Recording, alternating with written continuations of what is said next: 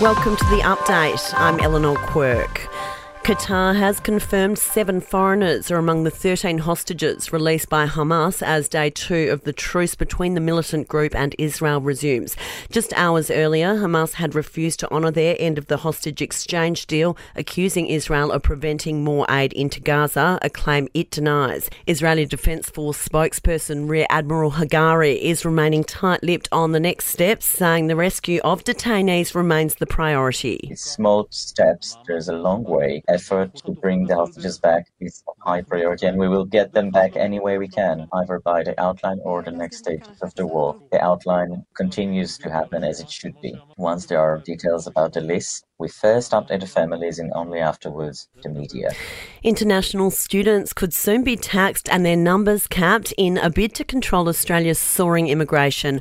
Both measures are being considered by the federal government as it prepares to release its migration strategy next month. Net migration set to hit a record 520,000 people this year. An emergency biosecurity order has been issued in northern New South Wales after the discovery of red fire ant nests. Three nests have been found found in South Murwillumbah, just south of the Queensland border. The pest packs a nasty sting which can be fatal and can destroy native ecosystems. Invasive Species Council's Jack Gough says fire ants have the potential to change our way of life. You only have to look to parts of America where people can't let their kids out into their backyard or just look across into the Gold Coast where beaches and sports fields and schools are getting shut down. And Pope Francis has been taken to hospital for scans after developing the flu. The 86 year old pontiff's cancelled all engagements as he recovers. Sport and entertainment are next.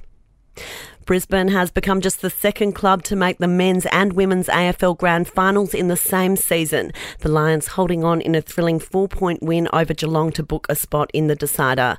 And the NRL's historic season opener in Las Vegas will be screened on primetime US TV. ARL Commissioner Peter V'landys has successfully negotiated for the matches to be beamed live to more than 90 million Americans.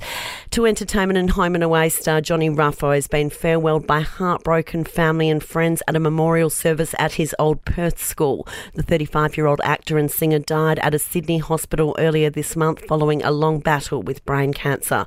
More than 500 people attended the service, among them his girlfriend Tahnee Sims. And Mark Philippoussis has released a new fashion brand with his wife. As We Create is a line of luxury basics and soon to be released activewear. And that's the latest from the Nova podcast team. We'll see you again soon for another episode of The Update.